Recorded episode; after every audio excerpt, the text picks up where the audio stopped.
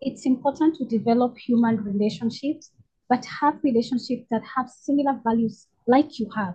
Mm. The Bible is clear do not be unequally yoked because you have to be on the side of God to continue to grow. If you are unequally yoked with people who don't honor your values, chances are high you're not going to grow in God. We come together and God gives us relationship to build us and to develop us and so that we can continue serving God together and also for the relationships to keep you accountable. So if you don't have relationships that are aligned to God, your values will not be aligned. For example, if your value is sexual purity, why would you be working with people who don't value sexual purity? So in that aspect, you will not grow to be pure. You'll find yourself drifting. If, if your value is to grow in the word of God, you have people that you study the word together, you grow together. So it's important, apart from the relationship with God, you've got to have now the relationship for your spiritual growth. You have to have a good relationship with your spouse. I always say there's God and then there's family, there's church. You can't skip that procedure. Because if things are not working well at home with your husband and your wife, you can't serve God better Mm. or with your children. So you have to develop all these relationships that surround you that help you grow in God. Then you have to remember to put them on the priority as God requires you to. Because if I'm not nice for me as a woman, if I'm not nice to my husband, how do I go to preach in church and encourage others? It's it's an error right there.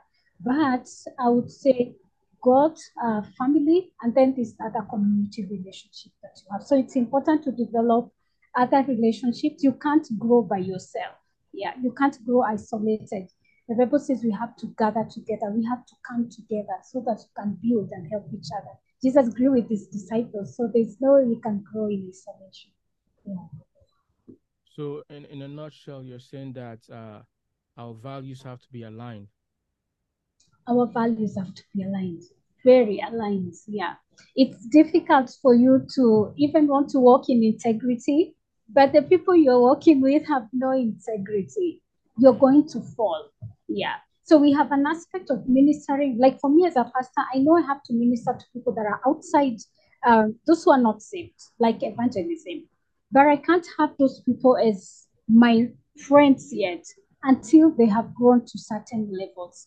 But now I have those who are close to me. Are they walking in integrity?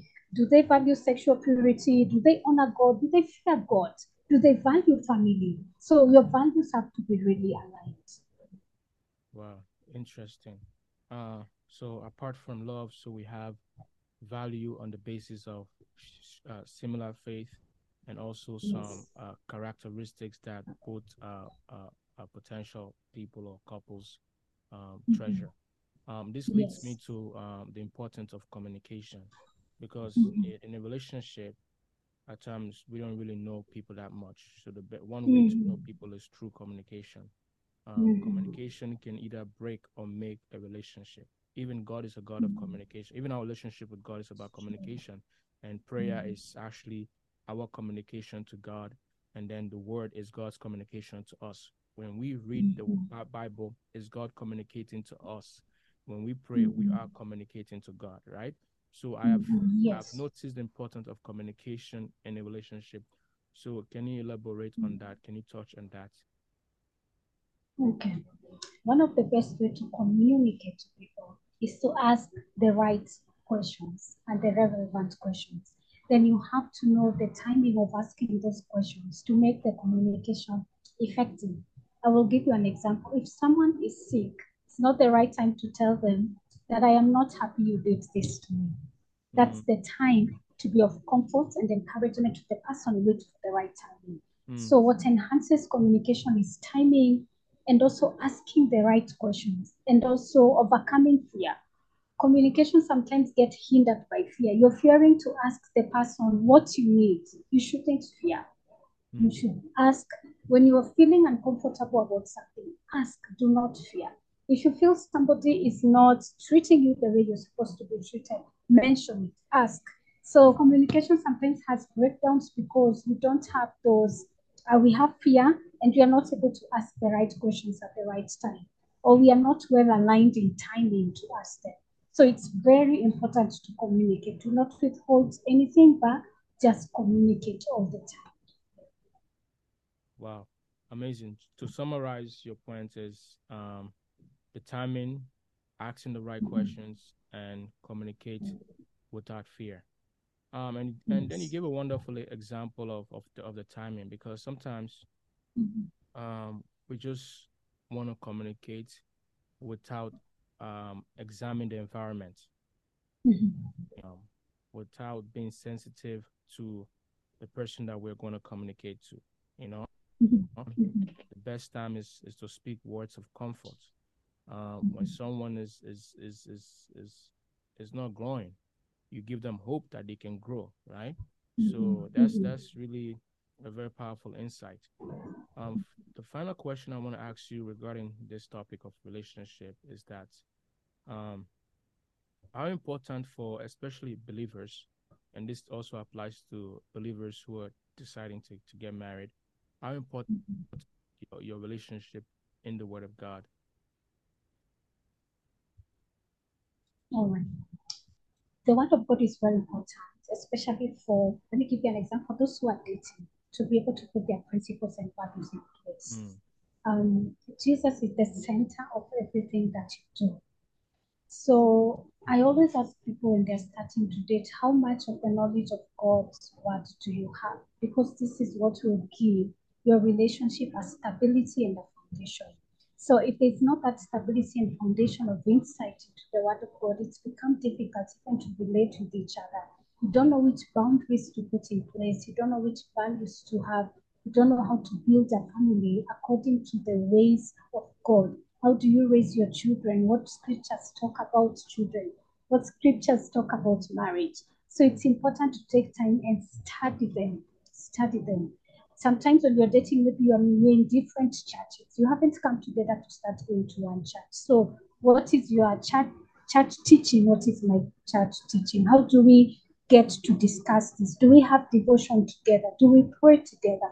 So it's important to have the word of God to give you stability and study it together. I always encourage people who are dating, study the word of God together. Even if you're dating, I believe you can spare even 30 minutes to study the word of God together and to pray together. Because if you don't have that foundation, you won't be able to build better. It's like a house, you're building a house on a sand.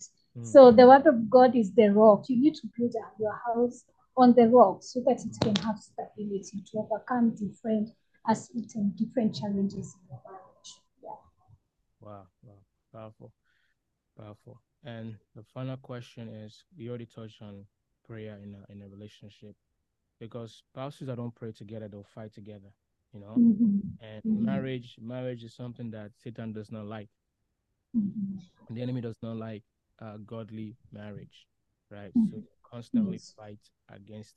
And as believers, we should um, engage in constant prayers to ensure Mhm. that our house is built uh, Mhm. according to the word of God, is built in peace. Mhm. So, what what do you think is the purpose of of marriage? Like, what's the what's the aim? All right. Number one is to continue with the generation to raise up a godly offspring.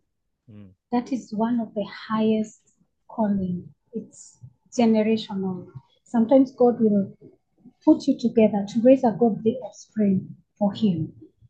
And these people will go and serve God in various places. There's this scripture that says that the one who has many children are like in a quiver, you know, they will stand in the gates of the enemy. You know, that scripture actually tells you that when you get children and you develop them in the word of God, they go in different sectors of the societies and pull down systems and policies that are not according to God's will. They stand in the gates of the enemy. So they bring change and transformation in different spheres of the society.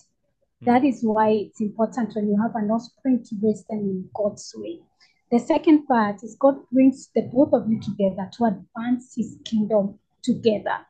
You know, there's an aspect of um, compassion, there's an aspect of you coming to complement each other, there's an aspect of companionship. But apart from all that, God brings you together to advance the kingdom of God. Two are better than one. So He brings you together to advance the kingdom of God together. He brings two different strengths together to advance the kingdom of God together. As you complement each other, you may find I'm a pastor, maybe I'm married to a businessman. I'm able to give ideas, I'm able to give strategies, and then we advance the kingdom of God together. So you will find most couples don't have the same strengths. So they come together to complement each other to advance the kingdom of God. Yeah. Wow. Thank you so much, um, Anne, for this wonderful conversation. Um, this is pretty much a wrap up. Um, mm-hmm. Before we close, what's your final word to the audience? And then you can also pray for the audience, and then we dismiss. Okay. So my final um, prayer or wish is that we continue to grow in God. Uh, we can't do anything apart from God. Whatever sphere of influence God has put you, you need God to impact and to influence. So I pray that you'll be intentional in the sphere of influence God has put you. You'll be intentional, you will serve better, you will love God better, you will love His people better, and you will be an impact. The says we are sign and wonders. So I pray that you will continue to be a sign and wonder through the gifts God has given you. Yeah. Wow. Thank you so much.